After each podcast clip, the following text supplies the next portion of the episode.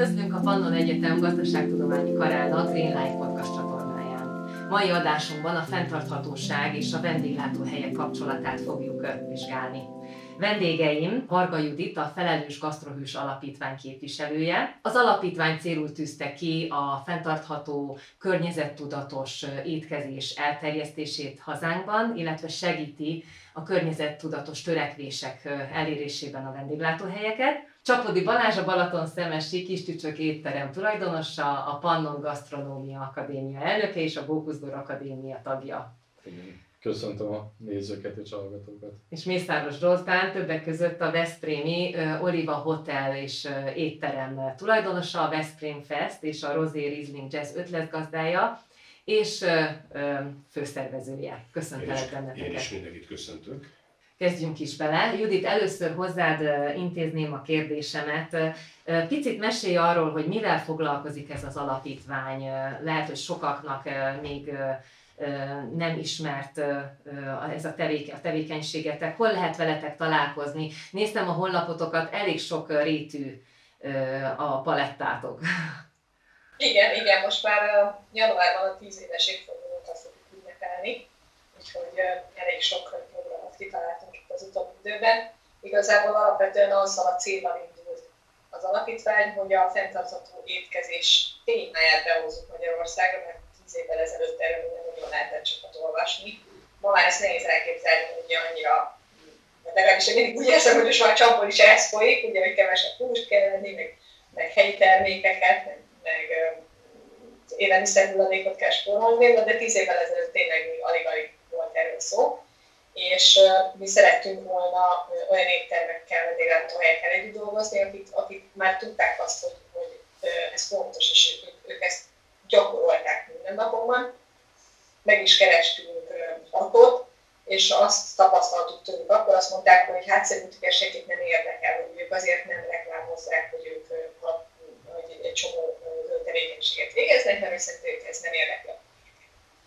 Mi pedig azt mondtuk, hogy szerintünk pedig bizonyára vannak, akiket érdekel, hiszen minket is érdekel, és így kialakítottuk a fenntartható vendéglátóhely minősítést, illetve elkezdtünk a vendéglátóhelyekkel való együttműködés mellett egy, egy komolyabb szemléletformáló tevékenységet elindítani, hogy lássák vendéglátóhelyek, hogy, hogy egyre több lakos van, aki valóban ezt, ezt értékeli. Nagyságrendileg mennyi vendéglátóhelyjel tartjátok a kapcsolatot?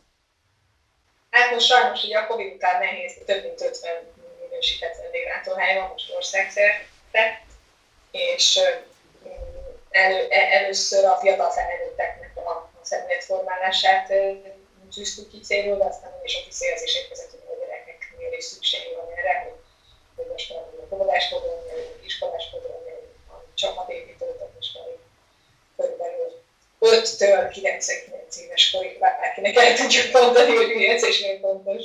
Ez elég széles terület. Hogy látjátok, milyen az igény itt? Az óvoda programot mondtad, hogy egyre többen keresnek meg, vagy inkább nektek kell bekopogtatni? Hogy látjátok? Mi mindenhol azt érezzük, a óvodától az, az éttermekig, hogy most már egyre többen keresnek minket, tehát az elején nyilván mi voltak azok, akik kopogtattunk vendéglátóhelyeknél, hogy figyelj, mit tudnál tenni, ha nem is minősítetted magad, de hogy ezek, ezek a, hogy ingyenes kit van, az arra, hogy, hogy, hogy tudsz a vendéglátóhelyben megvalósítani. Most már ez megfordult, és inkább, inkább minket keresnek, és adásul úgy, hogy nagyon sok vendéglátós tudja már, hogy, hogy mi az, amit, amit meg tud valósítani, mi az, amit szeretne, és, és szeretné ezt, ezt kitűzni az, amit és szeretne egy ilyen, egy ilyen tanúsítványt, igen, ehhez kapcsolódna a következő kérdés, ami érdekel, hogy mondtad, hogy kapnak egy ilyen minősítét, egy tanisítványt. Ez milyen előnyökkel jár nekik? Tehát azon kívül, hogy igen, mondhatom, hogy én ennek tagja vagyok, jár-e ez valami plusszal még a számukra? Jár, igen, vannak beszállítói partnereink, hát mármint, hogy étteremtek beszállító cégek, uh-huh. akiktől kedvezményt kértünk a minősített vendéglátóhelyeknek, tehát ez tisztítószertől még néhány élelmiszeripari termékig is kedvezményeket is kapnak, mi, mi nagyon próbálunk valamit Nekünk azért a fűerősségünk az az, hogy erről kommunikálunk, uh-huh. és ugye annak a híre, hogy egy vendéglátóhely figyel a környezetvédelemre, az eljut azokhoz, akik, akikhez is meg a mindenjük el. és közös kampányokat szervezünk velük, sajtó megjelenést, Covid előtt évi több mint 300 sajtó megjelenésünk volt, uh-huh. helyeket. Ugye közös kampányokat szervezünk ahol így mindig a témára felhúzunk, most legutóbb a, a vízfogyasztás volt, a tudatos vízfogyasztás, hogy ezt az éttermekben hogy lehet erősíteni. Úgyhogy, meg hát minden, amire igény van, tehát mi szívesen elmegyünk, kitelepülünk, szívesen kitekintjük uh-huh. a, a, a munkavállalókat, az emulet mindig kicsit változik, hogy éppen melyik évben kinek az, ami több értéket. Ez nagyon izgalmasan hangzik. Most a Zoltán és a Balázshoz lenne egy olyan kérdésem, hogy ti mit tesztek azért, hogy fenntartható legyen a, az éttermetek, hogy milyen zöld intézkedések valósulnak meg jelen pillanatban, ami jól működik. Hogyha kezdhetem én, mi most már hosszú évek óta törekszünk arra, hogy a beszállítói körünk az minél közelebbről kerüljön ki. Nyilván ez nagyon-nagyon fontos azért, hogy nagyon friss alapanyagokkal tudjunk dolgozni, ismerjük azokat a termelőket, hogy milyen körülmények között nevelik az állataikat, vagy éppen a zöldségtermelők, hogy hogyan termelik a zöldségeket, milyen módszerekkel, minél kisebb legyen a szállítási lánc, tehát ezzel is próbáljuk óvni a környezetet, illetve csomagolás technikában sem mindegy, hogy most egy olyan áruval dolgozunk, ami több ezer kilométert utazik, vagy több száz kilométert utazik, rengeteg csomagolóanyag veszi körbe azt az árut, vagy pedig leszedi mondjuk az a termelő a kertjéből, és belerakja a kis kosarába és elhozza esetlegesen az éttermünkbe. De nyilván, hogy azért ez egy nagyobb étteremben nagyon-nagyon nehéz. Ezzel oda kell figyelni arra, hogy egy megfelelő arány legyen. Mi nekünk ez egy nagyon fontos célkitűzésünk volt az, hogy ez a regionális és szezonális alapanyagokkal dolgozunk, de hogy például a legújabb projektünket, hogy így mondjam, nekünk nagyon nagy szívfájdalmunk volt az, hogy a borosüvegeket nem váltották úgy vissza egy időben. Vagy rengeteg olyan poharunk volt, ami csorbult, eltört, dobtuk ki azon a szemétbe, és most az idei évtől Görömbély utca üvegstúdiójával dolgozunk együtt, és ezeket az üvegeket, amiket felhasználunk, vagy pedig eltörnek, uh-huh. szanálódnak, ezeket ő elviszi, és ebből számunkra tányérokat készít. Tehát most már vannak olyan tányér kollekcióink, ami kimondottan ezekből a hulladék dolgokból készülnek, és ez most egy teljesen új dolgunk. Hát idén most napokban adtuk át a sívszobánkat, uh-huh. és a sívszobában az egyik tányér kollekció az egy az egybe ebből. Ez nagyon különleges. Szerintem ez egyedülálló.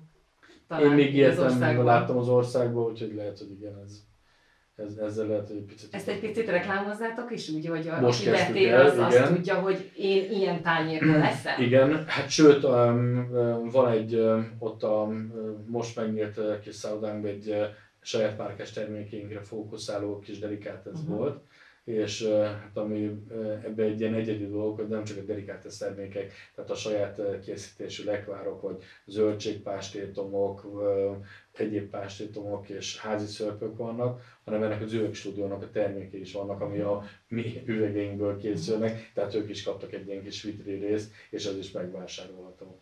Milyen a visszajelzés a vendégek részéről? mivel ez egy hete indult. Ja, ez nagyon friss. Jó. Egészen friss, de, de azt mondhatom, hogy azért a, a sírszobában um, már előtt is voltak ilyen bemutató főzéseink, um, volt egy-két olyan rendezvény, amikor már így próbáltuk összerakni ezt az egész projektet, uh, és nagyon-nagyon örültek a vendégek, és nagyon-nagyon egyedinek találták, hogy, hogy ilyen tányérszet van, hogy egyből kérdezték, hogy honnan van ez, mert hogy ilyet még nem is láttak és amikor elmondtuk, hogy ez hogy van, akkor nagyon tetszett mindenkinek. És ami nagyon-nagyon jó, egyből mindenki meg akarta vásárolni. Ezt akartam mondani, hogy szabad alvasztani. Igen, tehát ezért, ezért is volt az, hogy azt mondtuk, hogy akkor legyen egy a dedikált részben egy ilyen kis sokunk, uh-huh. hogy, hogy ez, ezt majd akkor meg is tudják vásárolni, és így akkor sokkal kevesebb szemetet fogunk így akkor produkálni így a eltört poharakból, tányérokból és boros üvegekből. Valóban ez egy jó gondolat.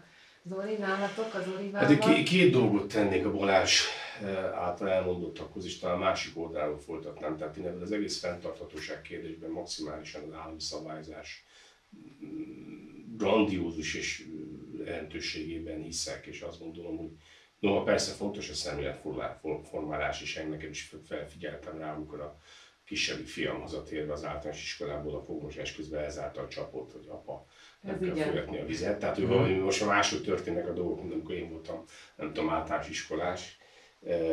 De azt, azt nem szabad elfelejteni, hogy a, hogy a jogszabályok, tehát egy, egy, egy alakart étterem, jogszabályilag egyébként bizonyos értelemben a háztartásoknál sokkal környezetkomfortabb ügyekre van rákészítve.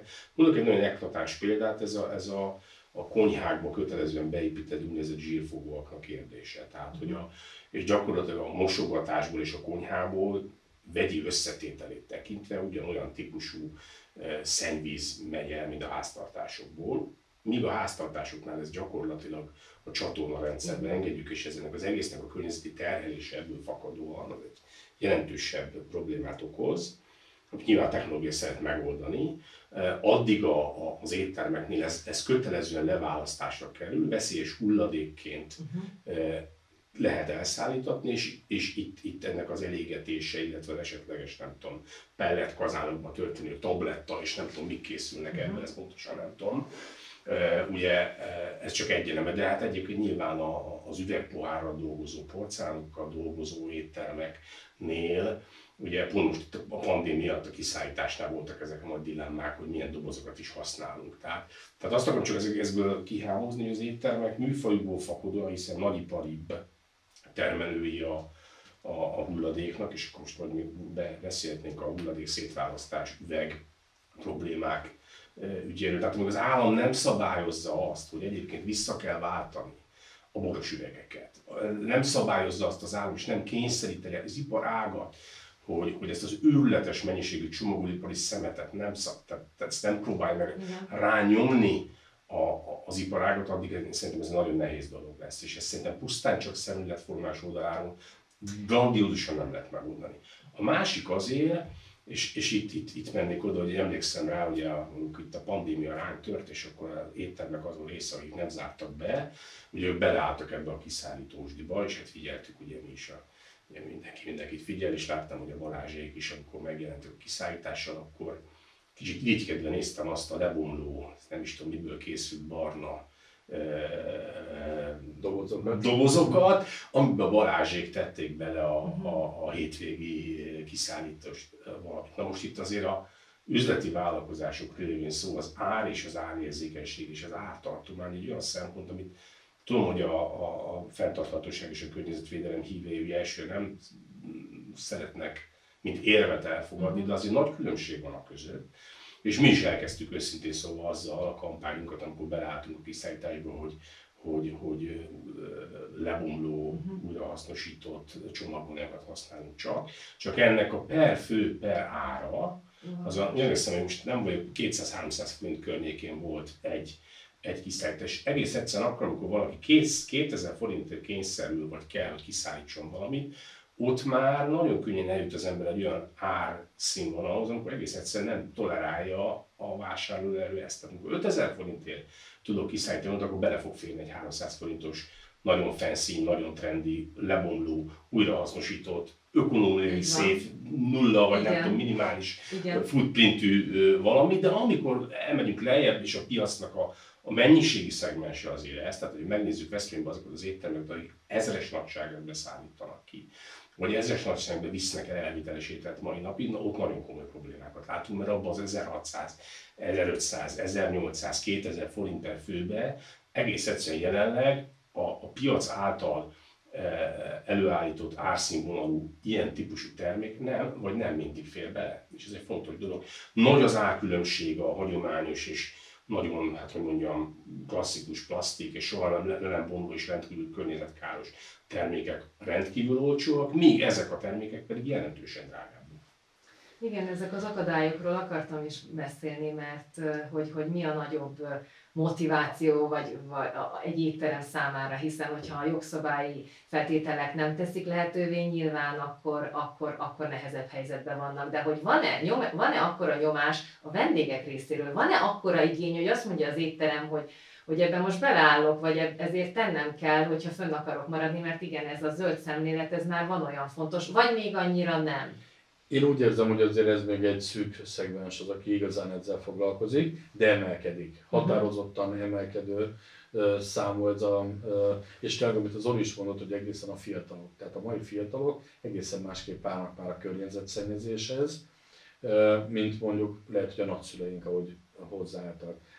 Lehet, hogy az a célcsoport, akik tényleg ezeket a olcsó menüket rendelték, ők abszolút nem is foglalkoztak vele. Uh-huh. Én nagyon sokszor gondolkoztam abban az időszakban, amikor ez a kiszállítás volt, és soha tényleg ez már vissza, reméljük az egész világon már nem, nem, nem lesz még egyszer ilyen, hogy mekkora környezetszennyezést volt kénytelen elszenvedni az országunk, vagy az egész világ. Hogy, hogy mennyi, mennyi doboz, mennyi műanyag ment akkor ki, holott mikor máskor az étterembe fogyasztották el porcelántányérból, amit utána elmosogattak, főleg akkor, hogyha az a mosogatószer is környezetbarát volt, Igen. és olyan mosogatógépbe mosták el, ami kevés vizet használt, stb., akkor azért egy egészen más volt, úgyhogy bízom benne, hogy ez az időszak nem jön vissza, és folyamatosan tényleg nő azoknak a vendégeknek a száma, akik odafigyelnek erre. Judit, nektek az alapítvány szemszögéből, hiszen ti azért elég sok étteremmel vagytok kapcsolatban. Milyen visszajelzések jönnek itt a, a műanyag dobozok és ennek ö, ö, problémája kapcsán?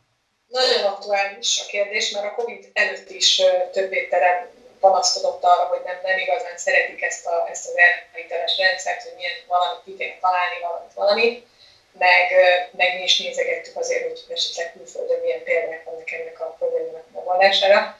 És aztán a Covid, meg ugye ez az EU szabályozás, ami most lépett életbe, és segítől minket is arra buzdított, hogy belekezdjük egy projektbe, ami a, a rakunk közösség, doboz közösségnek kapta. És ez egy nagyjából az a megoldás, ami régen az ételhordó volt, nagyon jó tartós, masszív acéldobozok, cseppmentesen záródnak, szépek, szépen ebben távolni, többféle méret van, és attól különbözik az ételhordót, hogy ugye az ételhordót az olyan nekem egy, azt bevittem, és az étteremben rakta az ételt, ez viszont egy olyan standardizált rendszer, ami most már több mint 50 étterem használja, hogy minden étteremben leadhatom én, mint vásárol ezt a dobozt, és mindig, amikor a van hosszú doboz, azt én leadom, és az tök, az tök hosszos edényként kezelni. Ezt minden étterem köteles, vagy elfogadhatja? Mert én futottam bele ebbe a problémába, hogy vittem a dobozomat, és azt mondták, hogy sajnos nem fogadhatom el, muszáj, hogy adjam a saját műanyag dobozomat. Én úgy tudom, hogy elfogadhatja, de úgy fogadhatja el egy étterem, hogy nem, nem járhat keresztszennyezési kockázattal. Tehát nem adhatom én oda az én kívülről behozott dobozomat, például annak az embernek, aki berakja az ételt. Hanem az én dobozomat először el kéne nézni egy olyan csatornán a, a fertőtlenítő mosogatás, mosogató mhm. részbe, ami, ami nem jár azzal, hogy én bármilyen kórokozót beütjek a, a, a tiszta helyen.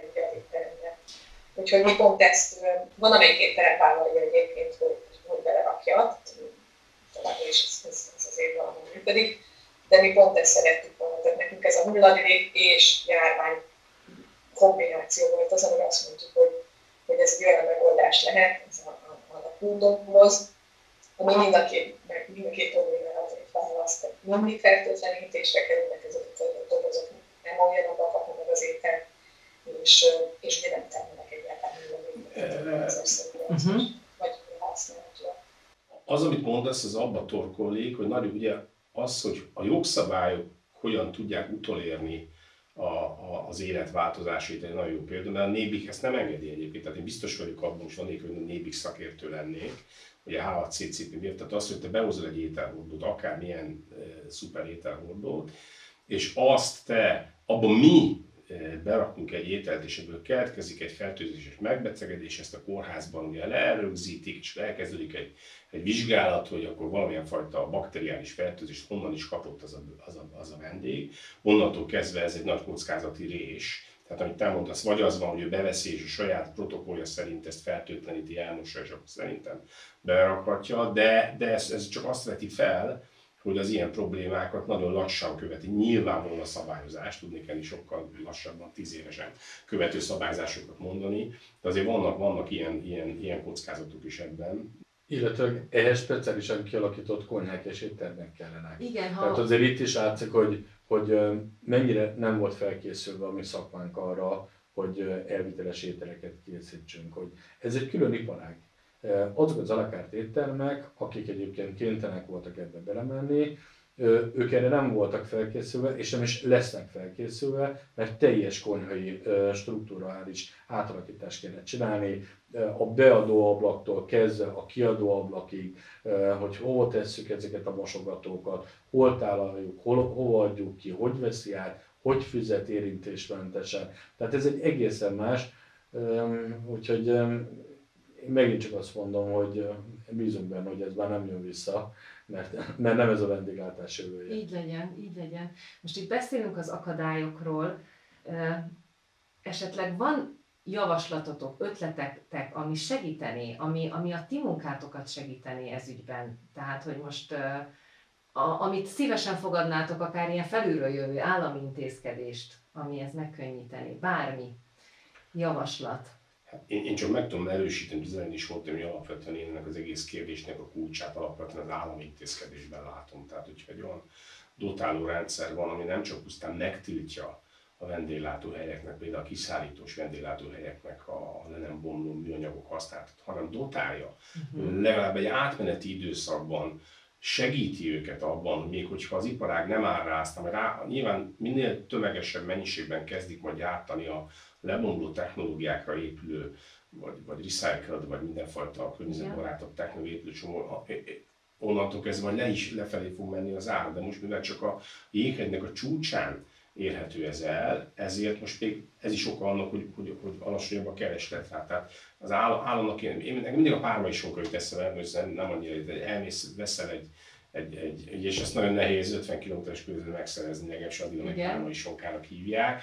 Ugye a világ minden e, ilyen szupermarketjében lehet venni tízdek a pálmai sonkát, ami szerintem a szimbóluma a brutális környezetszennyezésnek. Uh-huh. Tehát egy fröccsöntött műanyag cuccban benne, és a szeletenként mondjuk egy 10 deka, 10 deka álmai sok az mondjuk, tudom, 8 szelet, és mindegyik szelet alatt és fölött egy szintén nem levonó műanyag valami van. Na most ehhez képest, hogy az ember elmegy Olaszországba, megy egy ilyen jópofa kis boltba, ami akkor ez a stúdió, akkor a szeretelő gépen szépen a, a bácsi leszeleteli, beletesz egy papírba, ő is tesz papírokat közé, uh-huh. mondjuk est, és csak annyit viszünk el, amit este megeszünk, hogy igen, meg tudok enni tízdek a vagy sokát könnyedén, nagyon de, de, de ez, hogy, hogy, és ez, ez egyébként egy kicsit összefügg a szemlélettel is egyébként, és nem mondanám még, tehát Balázs mond, én is úgy érzékelem most, hogy nem csináltunk reprezentatív kutatást, hogy ma még ez a piacnak egy kicsit, de nagyon növekvő része. Tehát amikor mi például Ugye nagy direktúra bearangoztuk, hogy a mi menükiszállításunk is lebomló, újrahasznosított, nem tudom milyen csomagolásokat fogunk használni. És akkor egyszer csak ezt szépen csendben, természetesen marketing kampány nélkül kivezettük, mert egész egyszerűen az látszott, hogy abban az ártartományban, ahol kellett nekünk itt túlélni, ezt nem bírta el. Volt, aki ezt megegyezte a, social media oldalunkon és beírt, hogy na gyerekek, mi van a... a egyébként nem volt vásárló Uh-huh. Tehát ő, ő, ő nem volt vásárló, tehát ez üzleti szempontból irreleváns volt, de PR szempontból nem volt irreleváns, tehát ez a szemlélet ott van, divatnak is érzem azt is, mert uh-huh. őszintén egy kicsit, tehát ennek most nagyon nagy a divatja, ugye EU-s irányelvek, globális irányelvek, ENSZ irányelvek, tömeg, tömegei, tehát ez most nagyon ott van, ez, ez olyan, mint nem tudom, nem, most itt nem teszem, hogy tíz évig volt hasonló nagy divat, de, de most ez nagy divat, ami nem baj bizonyos értelemben, mert hát, hogyha afelé nyomja nem csak a vásárlókat, a tudatosabb vásárlókat, hanem az államot az afelé nyomja, hogy, hogy, hogy csapjon a lovak közé, csapjon a lovak közé, uh-huh. mert, mert én azt gondolom, hogy ennek az alfája omegája az, az állami szabályzásban van, még egyszer mondom. Hát igen, ez, ez a társasjáték több szereplős, valóban. Balázs? Én azt láttam, hogy rövid ideig volt például az, amikor mi nekünk lehetőségünk volt arra, hogy szelektíven gyűjtjük a szemetet. De aztán, amikor azt láttam, hogy mi szelektíven gyűjtjük, uh-huh. majd utána összeöntik, akkor azt mondtam, hogy semmi értelme nincs így az egésznek. Tehát tényleg itt van az, amit az Ortán mondott, hogy az államnak a szerepe nagyon-nagyon fontos. Hogy meglegyen az, hogyha mi szelektíven gyűjtjük, akkor szelektíven dolgozzák föl, és azt úgy dolgozzák föl, hogy tényleg akkor az újrahasznosított legyen. Uh-huh. Hogyha ez nem lesz meg, akkor nem sok értelme van. Pontosan. Tehát, szemben Tudnék mondani konkrétan olyan fesztiválokat, ahol ugye gyakorlatilag a pályázati elszámolások öko és zöld elvei szerint szelektíven szedik szét a papírt, a műanyagot, a szemeteket, aztán azt hátul, amikor senki nem látja, összeüntik, és a kommunális szolgáltató így viszi el. De egyébként optikailag az a látszat van, hogy ennek van értelme. És akkor utána jártunk, persze, hát ezt szétszedik ők valahogy, de ezt, ezt, ezt én nem tudom, Okimoz Reportba ebben az ügyben még nem mentem el, de ez kétségtelen, hogy mi, hogy nagyipari hogy mondjam, termelői vagyunk az üvegnek, a kartonpapírnak. Uh-huh. Nagyon könnyen szét is tudjuk szedni viszonylag. Igen. Gyakorlatilag az, az tényleg egy borzalmas helyzet, amikor ezt azért kell összeöntened, mert egyébként nem viszik el tőled szétszedve. De ha még igaz is, hogy utána szétszedik, akkor is nem logikus, tehát hogy itt valami racionalizálásra lenne szükség. Én még azt nagyon fontosnak tartanám, hogy valamilyen dotációt kapjunk azért, hogyha Igen. olyan vegyszereket használunk, olyan tisztítószereket használunk. Ezt kérdezni. Hogy, hogy ez mondjuk valahogy az adóból leírható legyen, tehát hogy, hogy minél inkább rá legyen a mi szektorunk arra kényszerítve, hogy tudatosan álljon ezekhez a dolgokhoz. Tehát jelen pillanatban semmilyen kedvezmény. Sem az semmi. Tehát most jelen pillanatban az van, hogyha az a főszakács és az étterem meg a tulajdonosa um, ilyen um, mentalitással rendelkezik, figyel a környezetére, akkor, akkor ezeket vásárolja, hogyha nem, akkor nem díjazzák, nem szankcionálják, és semmi nincsen. De ami legnagyobb probléma, hogy a, mondjuk az iskolákban se tanítják meg, egy szakácsiskolába rengeteg felesleges dolgot tanítanak, de azt egy szakács tanulónak nem tanítják meg, hogy hogyan tudsz te gazdaságosan üzemelni, hogyan tudsz te a környezetedre figyelni, hogyan tudsz egyébként a környezetedben lévő emberekkel együtt dolgozni. Lehet, hogy nagyon sokan kényelmi dolgokból inkább olyan cégtől rendelik meg akár a tisztítószereket, vagy bármilyen csomagolóanyagot, vagy bármit, amit felhasználnak a konyhán, ami nagyon messziről jön, uh-huh. és lehet, hogy mellette pedig ott a saját környezetében van olyan, aki sokkal jobb terméket, környezetbarátabb terméket állít elő, és azzal pedig nem foglalkoznak. Nagyon-nagyon fontos lenne, hogy az oktatás is kitérjen erre, és hát erről már sokszor beszéltünk, hogy ezer sebből vérzik a vendéglátó oktatás, tehát itt van az egyik olyan pont, amit szintén be kéne tenni a oktatási csomag. És nyilván olyan szakembereket kinevelni már, akik már ebben a szemléletben Akik már ilyen szemléletben dolgoznak, igen. Ti használtok ilyen lebomló vegyszereket? Mi most, mi most már szinte csak azokat használjuk, igen, mm. igen. Tehát most már a, a most megújul, vagy megépített szállodánkban is olyan vegyszereket használunk, a konyhavetel, meg a csempetisztító is olyan. Uh-huh. Van egy gasztrofesztivál, gastro jazz fesztiválunk is, ugye a nagy mennyiségű embert kezelünk viszonylag, tehát egy 20 ezer ember fordul meg a 10 nap alatt WC használni, és a, pont megkeresett bennünket egy, egyiket egy széke, olyan bio vegyszereket előállító, tisztítószereket előállító cég, hogy ő szívesen támogatna is bennünket azzal, hogyha megjelenést tud kapni, és akkor ez nekem nagyon tetszett, ez a Covid előtt volt, hogy akkor tényleg legyünk egy olyan fesztivál, ahol bemennek a mellékhelységbe, akkor ott azt ott látják finoman, mhm. diszkréten, hogy ez a fesztivál ebben a helyiségben csak bio és lebomló és nem tudom milyen vegyszereket használ, és jött a Covid, pont, és akkor fölhívtam őket, hogy most mi a helyzet, hogy a, és akkor mondták, hogy az a baj, hogy, hogy, hogy az, az, a, az a hatósági tanúsítvány, ami ahhoz kell, hogy a Covid tekintetében is hatékony az ő tisztítószerük, azt sajnos nem tudták még megszerezni. Tehát ez lehet, hogy idő, meg remélem, hogy nem is kell én megszerezni, mert remélem, a Covid-et most már elfelejtjük, nem tudom mikor idén, vagy jövőre, és szerencsétlen cégeknek nem arra kell fejleszteni, hogy a Covid tekintetében is higiénikus termékeik legyenek. De, de, de, ez az egyik, a másik meg azért még egyszer mondom, az ár és a hatékonyság. Tehát azért van két font, fontos dolog az ökológiai szempont, egyre fontosabb az ökológiai szempont. Ha az állam nem kényszerít erre a szolgáltatókat, akkor szerintem alakart alapul ennek nagyon lassú lesz a, a felfutása. Uh-huh. És, és azért a másik az, hogy ameddig ennek a, ezeknek a technológiáknak, vegyszereknek, anyagoknak az ára és, a, és az egyébként e tekintetben sokkal kevésbé környezetben anyagok az ilyen nagy lesz a gap, Igen. addig ez egy, ez egy közgazdasági akadály lesz annak, hogy ez elterjedjen. E tekintetben például, amit a Balázs mond, az egy abszolút egy megoldás. Az állam azt mondja, hogy megpróbál iparágat átvezetni 5 év alatt egy, egy sokkal öko-friendly gazdálkodás, és azt mondja, hogy bizonyos alapokból ilyen típusú támogatásokat lehet kapni. Rögtön elindul felé a piac. Tehát akkor most itt ez, ez a fő akadály, tehát az állami szabályozás, és hát nyilván profitorientált cégek révén Ez egy óriási, ez egy óriási szemléletet, azt nagyon kell fejleszteni a fiatalokba, a szakemberekben. A Bókuszdur Akadémia kapcsán ilyen gasztroversenyek, oktatást is említetted.